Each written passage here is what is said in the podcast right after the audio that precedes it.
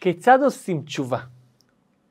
בואו נלמד מהסיפור של הבעל התשובה הגדול והמפורסם בהיסטוריה, רבי עקיבא.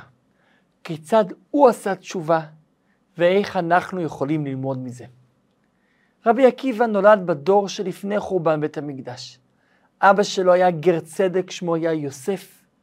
הוא גדל בארץ ישראל, בתקופה שהיה עדיין בית מקדש, אבל הוא היה קצת רחוק. אמנם הוא היה שומר מצוות, אבל ללמוד תורה הוא לא ידע. הוא לא ידע אפילו קרוא וכתוב. הגמרא מספרת שהוא כל כך שנא תלמידי חכמים, עד שהוא היה רואה תלמיד חכם, היה אומר, אני אנשך אותו כמו חמור. והוא היה מסביר, כמו חמור ולא כמו כלב, כי חמור, כשהוא נושך, שובר את העצמות. כלב לא שובר את העצמות. עד כדי כך הייתה לו שנאה גדולה לתלמידי חכמים. באותו הזמן היה בירושלים עשיר גדול מאוד ושמו כלבא שבוע. למה קראו לו כלבא שבוע?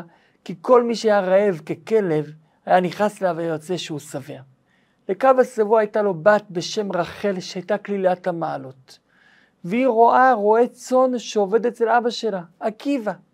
היא רוצה להתחתן איתו. היא רואה את המעלות שבו. אבא שלה לא מסכים. היא הולכת ומתחתנת איתו בלי אישור של אבא שלה. אבא שלה מנדה אותה ואותו מכל רכושו, והם הולכים וגרים באסם.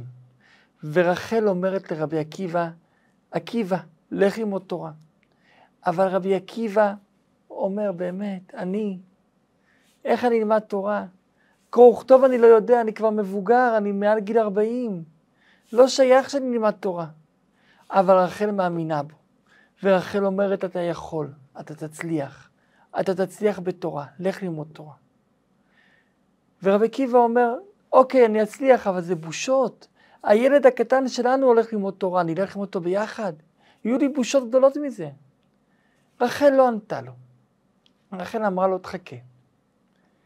למחרת רחל לקחה חמור שהיה להם, שם עליו חול, זרה עליו קצת זרעים ומהחול יצא סוג של דשא.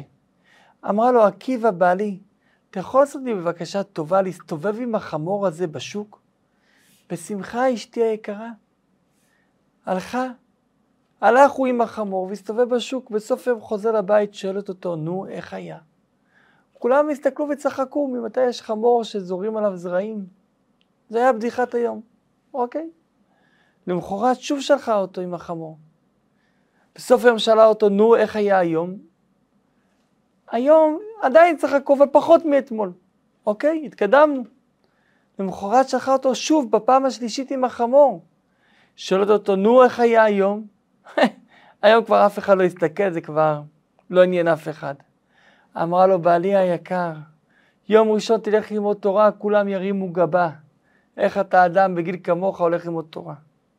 יום שני עדיין ירימו גבה. יום שלישי כבר זה לא יעניין אף אחד. בינינו, אף אחד לא מעניין אותו מאף אחד אחר. אנחנו חושבים לפעמים שאנחנו עושים איזה משהו וכולם מסתכלים עלינו, אף אחד לא מסתכלים עלינו. אף אחד לא מסתכל עלינו. אם זה משהו יוצא דופן, אז ביום הראשון מסתכלים, כי זה יוצא דופן. אחרי יום, יומיים מתרגלים, זה כבר לא יוצא דופן, כבר לא מסתכלים. שמע את זה, אמר, או, אוקיי, הלך ללמוד תורה יחד עם בנו. נכנס לתלמוד התורה, יושב עם בנו הקטן לקרוא, ללמוד לקרוא וכתוב. והמלמד מלמד אותם, א', ב', ג', והמוח של רבי עקיבא סתום, הוא לא מצליח ללמוד תורה. הוא יוצא החוצה, כמעט מיואש, הוא רואה אבן, שבאבן יש חור, סלע, שבסלע יש חור. הוא שואל איך החור הזה נוצר, זה סלע חזק מאוד, גם פטישים לא יכולים לעשות את זה. אומרים לו מהמים, יש פה מים שמטפטפים, והמים האלה עשו את החור. איך המים? כל טיפה היא לא עושה שום דבר, שימו טיפה על היד, זה כלום לא עושה. אמרו לו, אתה צודק, טיפה לא עושה כלום. אבל טיפה, ועוד טיפה, ועוד טיפה, ועוד טיפה, שיכולות לשבור גם סלע גדול מאוד. שמע את זה רבי עקיבא, בא לאשתו ואמר לו, אני אלך ללמוד תורה. אשתו גזרה את השערות הגדולות שהיו לה, מכרה אותן, ובכסף שיש נתנה לו שילך ללמוד תורה, הלך ללמוד תורה 24 שנה, ויצא ממנו רבי עקיבא, גדול התנאים, גדול החכמים, עד שהגמרא מעידה שכל המשניות וכל הגמרות שיש לנו, הכל זה בשיטת הלימוד של רבי עקיבא. כולהו אליבא דרבי עקיבא, הכל הגיע ממנו. ומאיפה הוא הגיע? מכלום. אבא שלו גר, אימא שלו אנחנו לא יודעים מי, לא היה לו ייחוס אבות, לא הייתה לו משפחה תומכת, המשפחה שלו מסביבו הייתה נגדו. חמיו וחמותו לא רצו לקבל, לקבל אותו, נידו אותו. איך הוא הצליח להגיע לתורה? איך הוא הצליח לשוב בתשובה? התשובה היא יפה ופשוטה. הייתה אישה אחת שכן האמינה בו, רחל. היא אמרה לו, אתה תצליח, אתה יכול, ושכנעה אותו שאכן הוא יכול, ואכן הוא הצליח. וכשהוא יוצא והוא רואה את האבן, והוא רואה את האבן שאי אפשר לבקוע אותה, והוא יודע שהמוח שלו אטום, אי אפשר לבקוע את המוח, אבל הוא רואה שאת האבן הזאת עם התמדה אפשר להבקיע, הוא מבין שגם את המוח האטום שלו אפשר להבקיע. אבל בהתחלה מה הוא היה? שונא. שונא תלמידי חכמים. שואל תוספות, למה הוא היה שונא כל כך? אומר התוספות, זה בגלל שתלמידי החכמים לא קירבו אותו. כי תלמידי חכמים היו אוכלים לבד. בגלל דיני טומאה וטהרה, אז רבי עקיבא היה בטוח שהם שונאים אותו. ובגלל שהוא היה בטוח שהם שונאים אותו, גם הוא שנא אותם. אבל אם תלמידי החכמים לא היו שונאים אותו, אלא היו מראים לו פנים יפות, פנים צוחקות, פנים מקרבות, הוא היה אכן מתקרב. וזה מלמד אותנו איך לחזור בתשובה. דבר ראשון, עלינו לקרב את מי שלא עדיין חזר. להראות פנים יפות, לא להיות כמו אותם תלמידי חכמים שלא יראו פנים יפות לרבי עקיבא, להפך, להראות פנים יפות.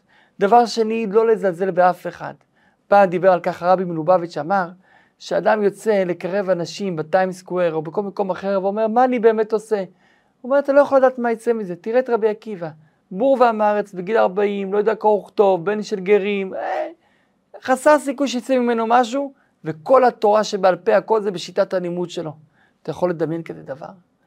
תראה מה זה. אם כן, אנחנו צריכים ללמוד מרבי עקיבא, לקרב כל אחד, לא לזלזל באף אדם. כל יהודי הוא יהלום. כל יהודי יכול להיות רבי עקיבא. ודבר שני, בואו נלמד מהסיפור של רחל. רחל ראתה שלרבי עקיבא יש יכולות. הוא יכול הכל, יש לו את המסוגלות, יש לו את הכישרונות, יש לו את המעלות, יש לו את הענווה, יש לו את הכל. היו לו הרבה כישרונות, היו לו הרבה דברים, אבל היה חסר לו דבר אחד, האמונה בעצמו. הוא לא ידע שהוא מסוגל. באה רחל אשתו ואמרה לו, אתה מסוגל, אתה יכול, אתה תצליח, יש לך את זה. אתה תלך עם התורה, שווה לי לגזור את השערות שלי ולישון באסם 22 שנה עם ילדים קטנים, ואתה תלך עם התורה כי אתה תצליח ואתה תעשה את התורה הכי גדול שיש. ואכן הוא הצליח, והכל בזכות שהיא הכניסה לו את האמונה שלה. בו נכנסה האמונה שלה, אז הוא הצליח. כי לאדם יש הכל. האדם צריך להאמין בעצמו שהקדוש ברוך הוא נותן לו את היכולת, שהקדוש ברוך הוא נותן לו את הכישרונות. כשהאדם יאמין בעצמו, הוא אכן יצליח. ואת זה רחל לימדה את רבי עקיבא, אתה יכול, אתה מסוגל. וכשרבי עקיבא בכל זאת נתקל בקשיים, והוא רואה שמה שרחל אמרה זה קשה, הוא לא ראה שום אות, שום מופת, שום נס. הוא ראה משהו טבעי. הוא רואה אבן, שהאבן סלע, קשה. מים חודרים אותו.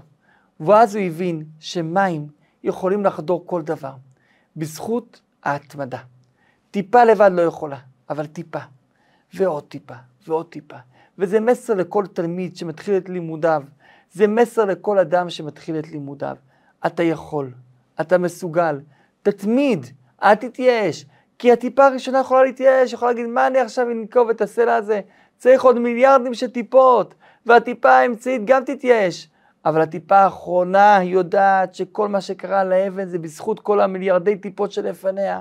בזכותם האבן בסוף נבקעה.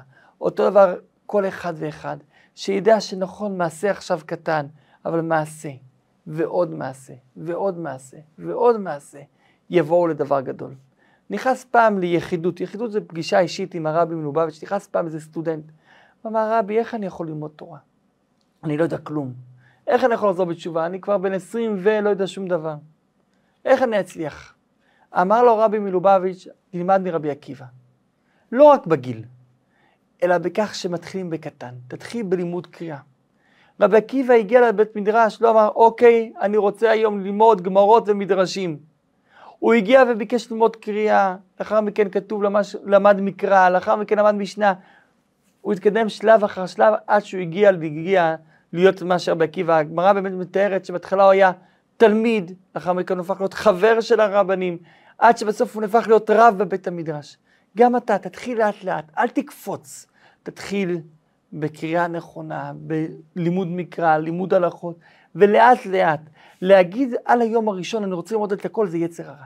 צריך ללמוד את זה לאט לאט. אז אם כן, איך עושים תשובה? דבר ראשון, להאמין שאנחנו יכולים לחזור בתשובה. שאנחנו מסוגלים לחזור בתשובה, שאנחנו אכן יכולים לקיים את המצוות, שאנחנו אכן יכולים ללמוד תורה. אם לא נאמין, לא נצליח. לכן דבר ראשון צריכים לדעת שאנחנו יכולים להאמין בכך, אנחנו אכן יכולים. דבר שני, אנחנו צריכים לדעת שהקדוש ברוך הוא נותן לנו את הכוחות. הקדוש ברוך הוא אומר, איני מבקש לפי כוחי, אלא לפי כוחן. הקדוש ברוך הוא נותן לנו את הכוחות, נותן לנו את היכולות. הוא נותן לכל אחד יכולות וכוחות אדירים כדי להצליח. הקדוש ברוך הוא אומר, פיתחו לי פתחו, פתח כמו חודו של מחט, אני אפתח לכם פתחו של אולם שהיה גובה של 50 מטר. אתם צריכים לעשות מחט קטנה. משהו, מהפך קטן, אני כבר אעשה את השער. אני נותן לכם את הכוחות, תעשו. ודבר נוסף, אנחנו צריכים לדעת שתשובה זה לא סיגופים. אדמו"ר הזקן בתניא, באיגרת התשובה, מעריך להסביר שמצוות התשובה זה אך ורק לעזוב את החטא, להתחרט ולהגיד יותר אני לא אעשה את זה. זו התשובה. עזיבת החטא, חרטה על העבר, קבלה על העתיד. אדם לדוגמה חילל שבת, הוא מחליט יותר אני לא מחלל שבת, מהיום אני שומר שבת, הוא עשה תשובה על שבת. תשובה זה לא סיגופים ולא תיקונים, זה משהו אחר, זה בשביל כל מיני עניינים רוחניים של כפרות, אבל זה לא תשובה.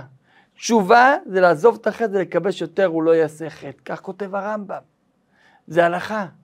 ולכן צריכים לדעת גם כן, אדם אומר איך אעשה תשובה, איך אתקן את כל העבירות. מי ביקש ממך לתקן את הכל? אתה רוצה להגיע לרמה הזאת? יש לך עוד דרך, תעשה מה שאתה צריך לעשות ומה שאתה יכול לעשות.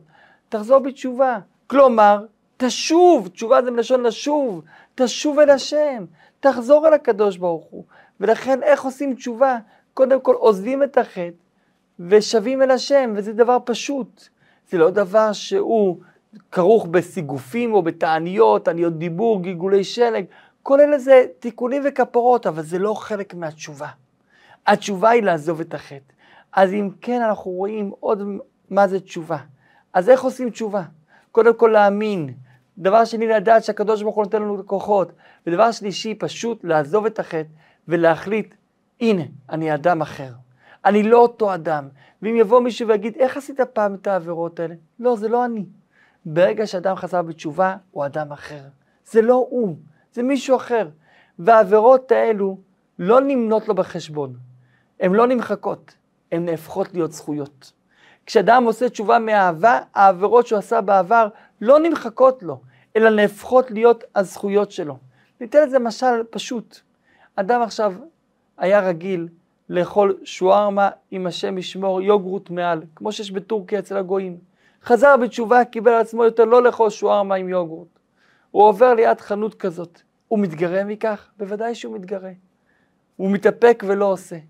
מי יותר גדול, הוא או אדם שבחיים שלו לא טעם שוארמה כזאת? מי יותר גדול? בוודאי שהוא יותר גדול, כי יש עכשיו יותר ניסיון והוא עומד בו. יש לו עכשיו, הוא מתגרה, כל חושי הריח שלו, כל בלוטות הריח שלו עכשיו מתחילות לפעול, והוא מתגבר ולא עושה זה, בוודאי שהזכות שלו הרבה יותר גדולה. אז אם כן, בעל תשובה, הזכות שלו יותר גדולה מצדיק. הזכות של בעל תשובה הרבה הרבה יותר גדולה מצדיק. כי יש לו הרבה יותר ניסיונות והוא עומד בהרבה יותר ניסיונות. אבל לא רק זה. מי גרם לבעל תשובה שיחזור בתשובה? מסביר הרבי מלובביץ' על פי ביאור של בעל התניא. ככל שהוא יותר רחוק ככה הנשמה שלו קראה לו לחזור בתשובה.